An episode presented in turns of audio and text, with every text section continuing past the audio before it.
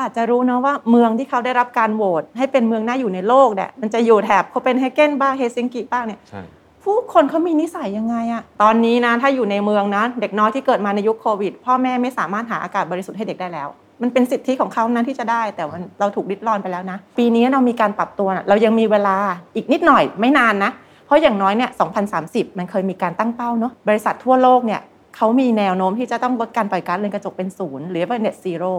แล้วเขาจะไม่ซื้อสินค้าและบริการที่อยู่ใน supply chain ที่ยังปล่อยคาร์บอน ถ้าผู้ประกอบการไทยเตรียมตัวปีนี้มันอาจจะยังทันค่ะ True Digital Park ศูนย์กลางเทคและสตาร์ทอัพที่ใหญ่ที่สุดในอาเซียน ตอบโจทย์ Work Lifestyle ครบทุกมิติออฟฟิศตกแต่งครบติด BTS ปุณณวิถี อยากให้เอ่อพี่ปุ๋ยเล่าเรื่อง GCNT ให้ฟังนิดนึงได้ไหมครับว่า เป็นยังไงบ้างทำอะไรบ้างให้ทุกคนรู้จัก โอ้ เพิ่มขึ้น ค่ะ นิดหนึ่ง ขอบคุณนะ คือสมาคมเครือข่าย Global Compact แห่งประเทศไทยนะครับ เราเป็นเครือข่ายของสหประชาชาติ ครับ ต้องพูดอย่างนี้ว่าสหประชาชาติน่ะแต่ละประเทศน่ะ190 กว่าประเทศน่ะเป็นสมาชิกคือหนึ่งองค์กร อ่า ของชาติคือหนึ่งชาติ อืม เป็นสมาชิก แต่ Global Compact เนี่ยเราเป็นสหประชาชาติที่ทำกับภาคธุรกิจ อ่ เราขอเชิญค่ะ ผู้ประกอบการภาคธุรกิจในระดับสูงสุด ผู้บริหารสูงสุดคือ CEO หรือว่า MD อ่ะมาเป็นสมาชิก อืม ในฐานะองค์กรของเขา แล้วตอนนี้เรามีประมาณ 15,000 บริษัททั่วโลก อืม ที่เป็นสมาชิกกับสหประชาชาติ สิ่งที่เราทำนะคะคอนเซปต์คือเราบูรณาการสตราทิจิกของการทำธุรกิจ ให้ใส่ใจเรื่องที่เราคุยกัน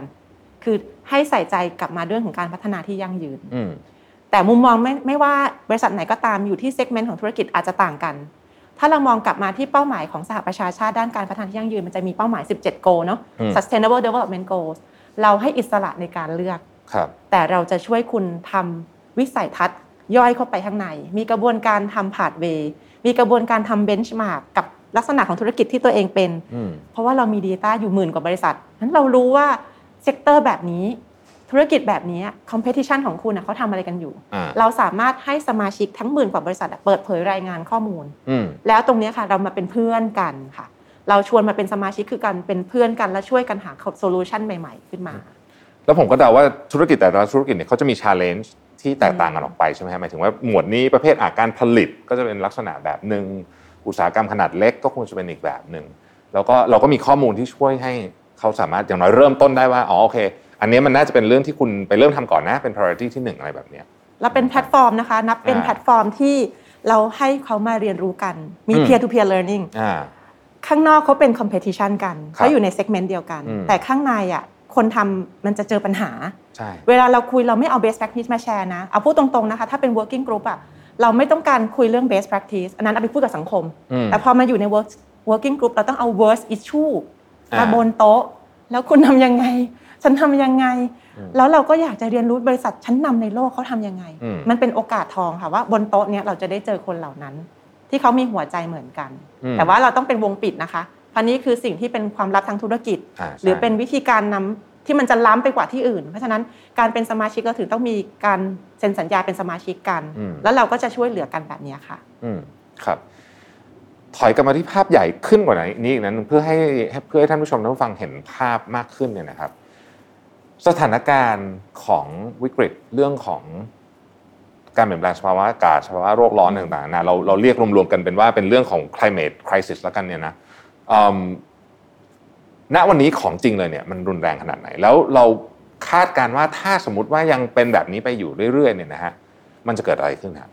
เรื่องของความเสียหายภัยพิบัติมันคาดการณ์ไม่ได้อีกต่อไปแล้วค่ะ อืม ครับคือการเสียหายเนี่ยเรามองว่าใน 10 ปีที่ผ่านมาเราเคยเกิดน้ำท่วมใหญ่ แต่ต่อไปนี้เนี่ยมันจะเกิดน้ำท่วม 2 เท่า ไม่ได้แปลว่าความถี่ 2 เท่านะคะ ระดับน้ำที่สูงขึ้นก็ 2 เท่า อืม เช่น กรุงเทพมหานคร อันนี้ IPCC report มี analyze ใช่ สำหรับประเทศไทยแล้วนะคะ อืม ในรายงานเนี้ยบอกเลยว่าภายในสิ้นทศวรรษ หรือว่าเอาเป็นว่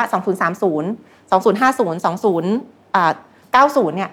น้ำจะสูงขึ้นเท่าไหร่ อืม ตัวเลขที่สูงสุดเนี่ย1.5 เมตร ถึง 1.8 เมตร คือท่วมกรุงเทพแน่นอน อืม อยู่ในรายงานแล้วนะคะ ทีเนี้ยภัยพิบัติที่เกิดขึ้นเนี่ยต้องบอกเลยว่ามูลค่าความเสียหายเนี่ยมันอาจจะเป็นระดับหนึ่ง แต่ธุรกิจที่อุตสาห์ทำมาตลอด 20 ปีแล้วมันต้องล่มสลาย เพราะมันถูกภัยธรรมชาตินะคะ สุดท้ายเราก็ไม่เหลืออะไร อืม นั้นเราก็เลยมองเลยค่ะว่า เวลาที่เราพูดเรื่องปัญหาเราไม่ได้พูดที่ปัจจุบัน เราไม่ได้พูดที่เราจะกลับไปแก้อากาศให้มันสะอาดโดยการหาเทคโนโลยีในการแก้ในปัจจุบัน เรากลับมาที่ตัวเราค่ะ ว่าถ้าเราเปลี่ยนวันนี้อะแล้วมันจะป้องกันหรือดีเลย์อุณหภูมิของโลกที่จะสูงขึ้น 1.5 องศา ให้มันไม่เกิดขึ้น วันนี้ 1.2 องศาแล้วที่อุณหภูมิของโลกสูงขึ้น ปี 2022 จบปีไม่แน่ใจนะ อาจจะไปที่ 1.3 องศาแล้ว แล้ว prediction ของประเทศไทยตอนนี้เนี่ยไกด์ผ่านในการทำการลดปอนการเปิดก๊าซเรือนกระจกยังดีไม่พอ อืม เราไม่มีทางแตะที่ 1.5 ในประเทศไทยนะตอนนี้นะคะ น่ากลัวมาก ๆ ว่าสุดท้ายอะการทำธุรกิจที่ดีของเรา มันจะไปพบจุดหนึ่งของวันที่จะล่มสลาย อืม อันนี้ไม่ได้ขู่นะคะ เพราะว่าเรารู้เลยว่าในปีนั้นน่ะ 2030 หรือ 2050อ่ะ มันจะเป็นจุดเปลี่ยน ที่ตอนนี้เนี่ยเราไม่อยากให้วันนั้นมันมาถึงเร็ว อืม วิธีการเปลี่ยนแปลงธุรกิจของเราก็คือการเป็นการดีเลย์ปัญหาตรงนั้น อืม และการลงทุนอันนี้ต้องมองเรื่องของโอกาสในการลงทุนค่ะ เราได้ยินข่าวข่าวที่เรียกว่าคาร์บอนเครดิตหรือการทำคาร์บอนไพรซ์ถ้าเราลงทุนในวันนี้เทียบกับอีก 10 ปีข้างหน้า เงินที่ลงทุนต่อ 1 ตันของคาร์บอนที่เราจะต้องทำ prevention นะวันนี้ถูกที่สุดแล้ว เพราะฉะนั้นจะดีกว่าไหมถ้าเราเริ่มกลับมาชิงตลาดทำเรื่องนี้ตั้งแต่วันนี้ เพื่อทำให้ต้นทุนของเราในวันข้างหน้าค่ะ มันถูกลง อืม อันนี้เป็นวิธีคิดเลยนะคะว่าเราถึงมีวิธีการกลับมามุมมอง เราไม่ได้ทำธุรกิจเพื่อให้โลกสวย เราไม่ได้ทำธุรกิจเพื่อให้ลดโลกร้อน แต่เราทำธุรกิจให้ธุรกิจเราเองแหละยั่งยืน อืม และเราอยู่ได้จริงๆอะค่ะ อืม เป็นโจทย์ที่ใหม่เหมือนกันสำหรับคนทำธุรกิจ แต่ผมเชื่อว่า คนส่วนใหญ่เห็นภาพนี้ค่อนข้างชัดขึ้นมากเรื่อยๆ แต่บางคนอาจจะยังไม่ค่อยรู้สึกเท่าไหร่หรือว่าบางคนอาจจะรู้สึกว่าเอ๊ะมันจะท่วมจริงหรือเปล่าแต่ว่าอันนี้ยืนยันนะครับเพราะว่าอยู่ใน IPCC report จริงๆ และจริงๆ ไม่ใช่เฉพาะ IPCC มีอีกหลาย report ที่พูดถึงกรุงเทพอะนะฮะกรุงผมจำได้ว่าถ้าจำไม่ผิดเนี่ยกรุงเทพกับกรุงมะนิลาของฟิลิปปินส์เนี่ยเป็นสองที่ที่ที่มีความเสี่ยงมาก ๆ เอออินโดเขาย้ายเมืองหลวงไปแล้ว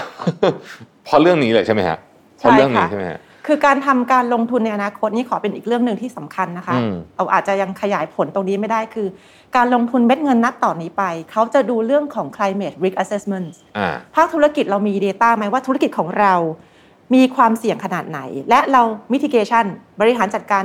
ความเสี่ยงตรงเนี้ยด้วยตัวเราขนาดไหน ถ้าเราไม่มีข้อมูล อืม เราตอบไม่ได้ว่าเราปล่อยก๊าซเรือนกระจกเท่าไหร่ อืม เราไม่มีตัววัดที่เราจะลดคาร์บอนฟุตปรินต์แจ้งเขาได้อะเม็ดเงินลงทุนไม่มีทางมาหาเราเลยค่ะ นี่คือสิ่งที่น่ากลัวนะ เราจำเป็นที่จะต้องเปิดเผยข้อมูลบางอย่าง อืม เพื่อให้คนอื่นเขารับรู้ว่าเราทำเรื่องนี้อยู่ ครับ และตรงนั้นนะคะเป็นตัวกระตุ้นตอนเนี้ยเม็ดเงินกำลังรอเรามา อืม การลงทุนของประเทศที่พัฒนาแล้วเนี่ยมีมูลค่าถึง 1 0 0 0 0แสนล้านเหรียญสหรัฐต่อปีที่กำลังจะเข้ามาในให้กับประเทศที่กำลังพัฒนาอย่างเรา ถือว่าเป็นเรื่องโชคดี ถ้าหากเงินนั้นมาจริง คนที่พร้อมที่สุดคือใคร ถ้าเราไม่พร้อมเพราะเราไม่มี Data อืม เราก็ไม่ได้ แต่ถ้าประเทศไทยและ SME ไทยอะค่ะ เราเริ่มมีข้อมูล เราจะเป็นคนที่เขาอะจะขอมาลงทุนด้วยอะค่ะ ครับ พูดถึง SME ไทยเนี่ยเอ่อ SME ไทยเนี่ยส่งออกเยอะพึ่งพาการส่งออกเยอะมากแล้วกันเนาะต้องใช้คำนี้เอ่อไม่ service ส่วนหนึ่ง product ก็เยอะมากเนี่ยนะฮะผมผมทราบมาว่าตอนเนี้ยหลายประเทศอย่างสหภาพยุโรปเนี่ยเขาก็จะเริ่มมีนอกจากสมัยก่อนเราจะเป็นกำแพงภาษีใช่ไหมฮะ ตอนเนี้ยจะเรียกว่ากำแพงอะไรก็ไม่รู้ที่ ถ้าเกิดว่าคุณไม่สามารถที่จะ comply ตามเอ่อปล่อยการปล่อยโลคาร์บอนอะไรต่างๆนานาได้เนี่ย อีกหน่อยจะไปขายอาจจะขายไม่ได้หรืออาจจะต้องโดนภาษีเยอะๆอันนี้เป็นเรื่องที่กำลังจะเกิดขึ้นด้วยไหมครับพี่ แน่นอนเลยนะคะ เรื่องของ อืม คาร์บอนข้ามพรมแดน ถ้าอาหารไทยเราต้องการเป็นครัวโลก อ่า เราต้องการส่งออกวัตถุดิบต่างๆ ของประเทศไทยไม่ว่าจะเป็นข้าวกุ้งหรือผลไม้ต่างๆเนะคะออกไปต่างประเทศ จีนประกาศเป็นคาร์บอนนูโทรปี 2060 อื นะ ม ยุโรปเนี่ยเร็วกว่าแล้วแต่ประเทศนะคะ บางประเทศเนี่ย 2040 ทีเนี้ยถ้าหากว่าณวันนั้นเนี่ยสินค้าที่ข้ามจากพรมแดนเราไปหาประเทศเขามันจะมี border line อืม แล้วจะต้องมีการเก็บค่าชดเชยในเรื่องของคาร์บอน อืม สินค้าเราจะแพงมากๆค่ะเพราะว่าเราไม่ใช่สินค้าที่เป็นโลคาร์บอน อ๋อ ขณะเดียวกันกลับไปที่เวียดนาม อืม เขามี low carbon agriculture ผลิตสินค้าของเขาที่ใช้น้ำน้อย ที่ปล่อยมีเทนน้อย เขาขายแล้วไม่ต้องชดเชยคาร์บอน แค่นี้เส้นทางการเดินทางไม่ว่าจะเป็นโลจิสติกอะไรเนี่ยเราแข่งไม่ได้อยู่แล้ว เพราะว่าโลเคชันมันมันฟิก แต่คาร์บอน price ล่ะ อืม มันเป็น variable ตัวหนึ่งนะคะ ที่ทำให้สินค้าเราน่าสนใจมากหรือน้อยลง กรณีนี้น่าสนใจมากเลยครับ อย่างอย่างเวียดนามเนี่ยเขาเขาทำยังไงฮะใช้น้ำน้อยโลคาร์บอน อันนี้เดี๋ยวต้องคุยกันเป็นฉากๆ เป็นฉากๆ เขาเรียกว่าเป็นนวัตกรรม อ่า จริง ๆ แล้วเนี่ยเขาปลูกบนภูเขาเคยเห็นไหม อ่าอ่าโอเคโอเคฮะ มีเป็นพันพันๆปีนะคะ อืมอืมอืม แต่การกลับมาใช้ปราชญ์ชาวบ้าน และนวัตกรรมถึงบอกว่าคุณแท็บเราไม่ได้พูดเรื่องเทคโนโลยีเลย อ่า มันคือวิธีคิดวิธีการปลูกข้าว วิธีการจัดการ อืม เราเชื่อแบบผิดๆมาตลอดว่าต้องใช้น้ำเยอะๆ แต่จ ถึงจะ ริง ดี ๆ อ่ามั มันใช้แค่โมเมนต์ช่วงที่ข้าวต้องการ อ่า ไม่ใช่ตลอดเวลาที่ปลูกข้าว อืม ถ้าเราปรับวิธีการให้น้ำปรับดิน ณจุดที่เหมาะสมมันก็คือได้ productivity แล้ว อืม ญี่ปุ่นถึงสามารถปลูกข้าวได้ 5 เท่า productivity ของข้าวญี่ปุ่นในแต่ละแปลงอะค่ะ มากกว่าประเทศไทยอะห้าถึงสิบเท่า อืม เพราะฉะนั้นกระบวนการตรงนี้มันเป็นนวัตกรรมแบบเดิมๆด้วยซ้ำอะค่ะ ซึ่งสามารถทำได้ โอเค ซึ่งอันเนี้ยเนี่ยเป็นสิ่งที่ผมอยากจะถามต่อว่า และองค์ความรู้เหล่านี้เนี่ยนะครับทำยังไงเอาภาคเกษตรกรเกษตรกรรมก่อนได้เพราะประประเทศไทยเรามีเกษตรกรเยอะมากเนี่ยนะครับทำยังไงมันถึงจะถูกส่งต่อไป แล้วทำให้มันเกิดขึ้นจริง แล้วขยายออกไปเป็นเป็นพื้นที่ใหญ่ขึ้นได้ครับในประเทตศไทย อนนี้องค์ความรู้มีค่ะ อืม อยู่บนหิ้ง ครับ พูดตรง โอ ๆ เค แล้วก็ ฮะ เอ่อเราต้องขอขอบคุณกระทรวงเกษตร เราพูด อืม เรื่อง Food System กับสหประชาชาติและกระทรวงเกษตร กระทรวงเกษตรมี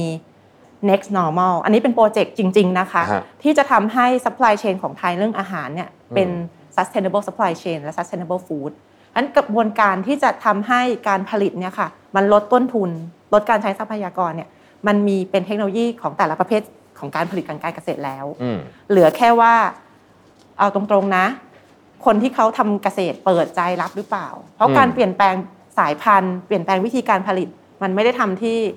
ฤดูฝนฤดูเดียว อืม มันอาจจะต้องผ่านสองสามฤดูฝน ซึ่งมันใช้เวลาค่ะ กลับไปเรื่องข้าวน้ำน้อย มันจะใช้เวลาค่ะ ในการที่จะปรับสมดุลบนพื้นที่ของเรานะคะ ให้มันสามารถอยู่ได้แบบนั้นเนี่ยมันใช้เวลา 2-3 ปี แต่เราพูดถึงว่าถ้าเราเพลชไปที่ปี 2030 ถ้าเราไม่ทำปีนี้เนาะ2-3 ปี แป๊บเดียวนะคะ เดี๋ยวมันจะไปถึง 2030 อย่างน้อยอะเราควรจะมีอาหารเกษตรของประเทศไทยที่เป็นโลคาร์บอนฟู้ดได้แล้วค่ะ อืมพอผมเปรียบเทียบอย่างนี้ได้ไหมฮะอาจจะเป็นตัวอย่างที่ผมนึกออกตอนนี้เลยแต่ว่า อาจจะไม่ตัวอย่างที่ดีมากนักแต่ว่า เวลาเราทำเอ่อถ้าใครจำได้ว่าตอน2อสปีที่แล้วอะครับ อืม เรามีรณรงค์กันอยู่2อสเรื่องที่เป็นเรื่องใหญ่ๆเนาะก็คืออันนึงอันแรกก็คือเรื่องถุงพลาสติก ซึ่งอันนี้ผมว่าดีมากเลยคือทุกวันนี้เนี่ยเอ่อรู้ตัวว่าจะไปซื้อของต้องมีถุงไปเอง อันนี้ทุกคนคนจำนวนมากผมเห็น อันนี้เข้าใจประเด็นนี้เป็นอย่างดี แล้วก็ไม่ไม่ไม่มีใครมีปัญหาโอ้โหช่วงแรกก็รวยวายดราม่ากันอยู่พักหนึ่งเนี่ยนะฮะหลอดกระดาษเนี่ย ซึ่งสมัยก่อนเนี่ยหลอดกระดาษรุ่นแรกๆ เนี่ยมันแย่มาก แต่ว่าเดี๋ยวนี้มันดีแล้วฮะ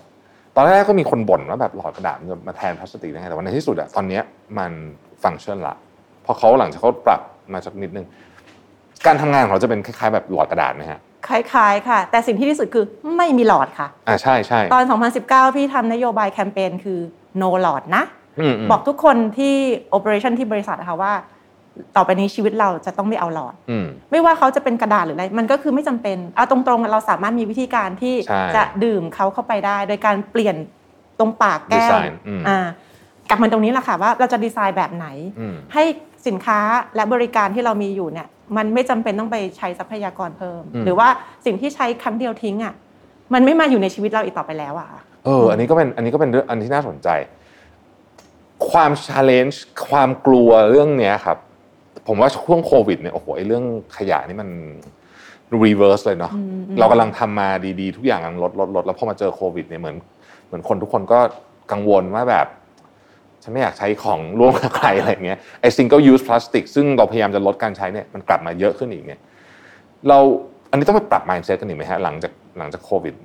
มันมี จบ วิธีและนวัตกรรมค่ะอันนี้อาจจะต้องคุยกันอีกเซตหนึ่งเหมือนกัน อืม คือ มันมีวิธีการ sterilize อ่า บางอย่างที่ไม่จำเป็นต้องใช้ครั้งเดียว อ่า แล้วทิ้งไปเหมือนเดิม อ่า มันจะค่อยๆมีละชุด PPE แบบซักได้ อ่า เคยเห็นไหมหรือว่าจะบุจะมีกระบวนการ sterilization บางอย่างที่ทำให้ปลอดสารพิษ อืม และปลอดเอ่อเชื้อแบคทีเรียและเชื้อรา ครับ ต่อไปพี่ก็จะมองว่ามันต้องมีนวัตกรรมบางอย่าง ที่จะ remove ความเสี่ยงของไวรัสได้ อืม อันนี้เราเชื่อนะ แต่อาจจะพูดได้ตรงๆไม่ได้ว่ามันสามารถทำได้ในเมืองไทย อืม แต่ว่าถ้าต่างประเทศอ่ะมันจะมีนวัตกรรมแบบนี้เกิดขึ้นนั่นนี่แหละค่ะ คือบริการ กลายเป็น Service Opportunity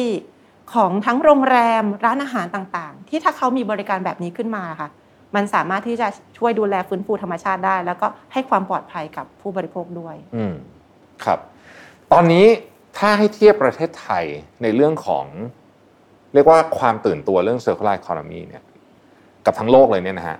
เราอยู่สักกลางๆหรือค่อนมา ถ้า ทางข้างหลังหรือไปค่อน เรา ไทง เป็นเด็ก ข้างห น้อยเลยค่ะ เราเป็น beginner เด็กน้อย beginner ยัง โอเค คลานอยู่ อืมๆ คืออันดับที่เห็นเนี่ยคือเรื่องของการใช้มาตรฐาน ครับ เรามีมาตรฐานมตชอ่าความหมายคือการทำมาตรฐานของอุตสาหกรรมการผลิต อืม ให้เป็น circular design ม ยังไม่ชัด โอเค มีจำนวนบริษัทแค่ไหนที่ได้รับออยเต็มไปหมดเลย แต่ได้รับออยแล้วขายของแค่นั้นอ่ะมันไม่พอแล้วไงคะ อ่า ต่อไปไหนมันจะต้องมีฉลากไหมเรื่องของ recyclable ตอนนี้หลาย ๆ บริษัทที่เป็นบริษัทใหญ่ชั้นนำประกาศแล้วนะคะว่าภายใน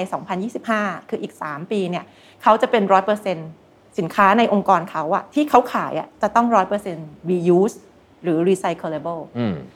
ยังไม่เอ่ยนามชื่อบริษัทนะคะ เดี๋ยวจะมีการเล่าใน EP หน้า ๆ ค่ะว่าตัวอย่าง case study ที่เราทำกันด้วยกันเนี่ยค่ะ เราเริ่มแล้วนะคะว่าภายใน 3 ปีเห็นแน่นอน อืม ว่าจะมีองค์คาพยพของกระบวนการผลิตตั้งแต่ต้นน้ำและกลางน้ำขนาดใหญ่ของประเทศอะขยับตัว อืม แต่ถ้าคุณแทบถามว่าวันนี้ยังเป็นเด็กน้อยค่อยๆไต่เต้าอยู่เพราะฉะนั้นมันจะใช้เวลาไงคะสองถึงสามปี และถ้านาทีที่ 3 ปีตอนนั้นอะบริษัทใหญ่เขาทำกันแล้ว แล้วบริษัทเล็กเรายังไม่เข้าใจอะมันก็ช้าเกินไปแล้วอะ จริ ค่ะ งจริงครับ กระโดดไปที่เอ่อเราเด็กน้อยมาก แต่ว่าทางด้านคนที่เขาทำอยากภาพของประเทศที่เขาทำแล้วมันมันเวิร์กแล้วอะฮะหรือว่ามันอย่างน้อยที่สุดมีโมเมนตัมแล้วเนี่ย มันเปลี่ยนแปลงสังคมยังไงบ้างครับตอนนี้ มี 2 ประเทศนะคือฟินแลนด์กับสวีเดน อืม เอา GDP ก่อนแล้วพูดถึงการเปลี่ยนแปลงสังคมในแง่ของเศรษฐกิจด้วยนะ ครั คะ บ ทางสวีเดนเนี่ยจะมีกราฟเลยว่า 8 ปีที่ผ่านมาค่ะ GDP สูงขึ้น อืม อย่าง significant แต่การปล่อยก๊าซเรือนกระจกลดลง ลงอืม กราฟเขาฉีกอย่างนี้เลย เราเห็ อื น ม เราก็แปลกใจมีแบบนี้ด้วยเหรอ ฟินแลนด์ก็เป็นไปได้แบบนั้นเหมือนกัน อืม กลับมาที่ผู้คนนะคะ เขาไม่ใช่คนทำที่ต้องเครียดนะ ต้องแบบคิดนู่นคิดนี่ แต่เหมือนเขาเกิดอิสรภาพในการที่อยู่กับธรรมชาตินะคะ อืม แล้วมันง่ายขึ้น อืม ก็ไม่เห็นต้องพกถุงผ้าไม่ต้องพกอะไรเลย เพราะว่าพอไปซื้อของเขารู้นี่ว่าปริมาณที่เขาต้องการแค่ไหน เขาไม่จำเป็นต้องไปทำอะไรเยอะแยะอะแต่การใช้ชีวิตในแต่ละวันเป็นแบบนั้น อืม และล่าสุดนะคะประเทศเนเธอร์แลนด์ประกาศว่าในปี 2050 จะเป็นประเทศปลอดขยะเพราะฉะนั้นเด็กที่เกิดมาในวันนี้อะค่ะโตเป็นผู้ใหญ่ในวันนั้น จะไม่เจอขยะเลยทั้งชีวิตนะ นี่คือการทำให้เกิด culture change เป็นนโยบายภาครัฐ เป็นวัฒนธรรมเป็น soft power แล้วนะ อืม ที่จะทำให้เกิด culture change แต่มันฟื้นฟูสิ่งแวดล้อมด้วย อืม นี่คือต่างประเทศนะคะ และประกาศเหล่านี้เนี่ยมีรายงานชัดเจนแล้วด้วยค่ะ เพราะฉะนั้นจริงๆ ถ้าเกิดเรายองมองภาพอย่างประเทศในแถบสแกนดิเนเวียเนี่ยซึ่งรู้สึกว่าเขาจะทำของพวกนี้เนี่ยสำเร็จเก่งก่อนเพื่อนเสมอเลยนะฮะแล้วก็ประเทศเขาก็มีความสูงด้วยเนี่ยนะฮะเอ่อสิ่งที่มันสำคัญนั้นก็คือว่ามันมันจะต้องมี 3 คนอ่ะต้องต้องร่วมทำกันแน่นอนภาครัฐ อันนี้ ถ้าไม่ได้รับการสนับสนุนจากภาครัฐของพวกนี้เกิดยากมากๆใช่ไหมฮะแล้วก็ภาคเอกชน แล้วก็ประชาชนใช่ไหมครับต้องช่วยกันทั้งสามเลยแล้วก็แล้วมันก็จะเกิดสิ่งที่ดีขึ้นได้ อืมน่าสนใจมากผมเมื่อกี้เมื่อกี้พูดพูดถึงฟินแลนด์แล้วก็นึกขึ้นมาได้ว่าจริง ๆ ฟินแลนด์เนี่ยเป็นประเทศที่ยอดขายรถ EV เนี่ยแซงหน้ารถธรรมดาไปเยอะแล้ว เมื่อเมื่อเมื่อสองเมื่อสองปีที่แล้ว ซึ่งน่าอาจจะเป็นประเทศแรกของของโลกที่ตอนนี้เหมือนกับรถแทบจะทางประเทศก็เป็นเป็นไฟฟ้าหมดแล้วอะไรอย่างเงี้ยนะ ค่ะ ก็เขาก็เอิ่มทำจริงจังอืมทำจริงจังแล้วก็ผมรู้สึกว่ามันมันมันมันเกี่ยวไหมครับที่ว่า เขามีเหมือนกับเหมือนกับความเชื่อของประชาชนชช่วยดันด้วย มันมีเคล็ดลับอันหนึ่งค่ะต้องขอบคุณ อืม คุณแทบคำถามนี้ดีมาก สิ่งที่ช่วยกันได้คือตัวชี้วัด อืมอืม เมื่อวานพี่ทำวิเคราะห์ดูเห็นเลยนะคะว่าตัวชี้วัดด้าน circular design เนี่ยแล้วก็ circular service ในในสังคมเนี่ยประเทศฟินแลนด์ก็นำอันดับหนึ่งของโลก อืม เขามีนโยบายอะค่ะ ยิบย่อยมาก ๆ ในการทำให้น้องๆ เยาวชนทุกคนนะคะ เข้ามาอยู่ในวิถีชีวิตแบบนี้ อืม พอมันมีตัวชี้วัดมันบอกได้ค่ะว่า ปริมาณขยะลดลงปีต่อปีเท่าไหร่ น้ำใช้น้ำอย่างมี productivity ต่อหัวต่อครัวเรือนเท่าไหร่เท่าไหร่ ถ้าไม่มีตัวชี้วัดไม่มีทางรู้เนาะ อืม ไม่มีอินดิเคเตอร์บอกไม่ได้ว่าเราดีขึ้น เพราะเขามีตัวชี้วัดมาตั้งนานแล้วค่ะ อ่า ต้องบอกเลยว่าเป็นประเทศนำนำในโลกเลยว่าเขาเขาวัดบริหารจัดการตัวชี้วัดเขาบอกได้เขาฟีดแบ็กประชาชนนะคะ ประชาชนรู้ตัวไงเรารู้ อ่า ตระหนัก แล้วเราก็เปลี่ยนแปลงตัวเอง ถ้าไม่มีระบบฟีดแบ็กซิสเต็มมันไม่เกิดการเปลี่ยนแปลงอย่างต่อเนื่องค่ะ โหอันนี้เป็นโอ้อันนี้เป็นอีก subject หนึงเลยนะครับ เป็นเรื่องของการบริหารจัดการ Data เรื่องของประชาชนอาจจะมีแดชบอร์ดของตัวเอง อันหนึ่งว่าฉันเป็นประชากรที่ดีหรือเปล่าอย่างนี้ใช่ไหมฮะมันน่าสนใจมากน่าสนใจมากแต่ว่าจริงๆมันก็ไม่ได้ถึงขนาดว่าเป็นไปไม่ได้ซะเลยสำหรับประเทศไทยนะฮะอาจจะต้องใช้เวลา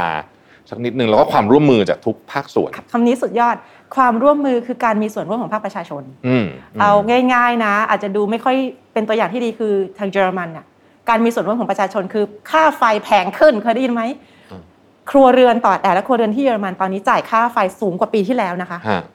อัตราการจ่ายค่าไฟสูงขึ้นเนี่ยแทบจะทุกครัวเรือนในประเทศเลย อืม เพราะเขารับผิดชอบ